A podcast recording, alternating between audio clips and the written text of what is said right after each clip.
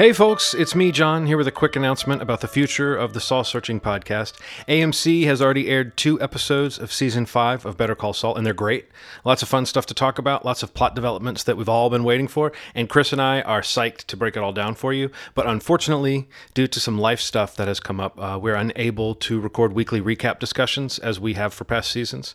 So, in the meantime, you can follow my thoughts over on Twitter at Saul underscore searching. And I want to say, as soon as Chris and I are able, we'll be back to chat about the further adventures of Saul, Kim, Nacho, Mike, and Gus, and Lalo. What's up with Lalo? We're about to find out.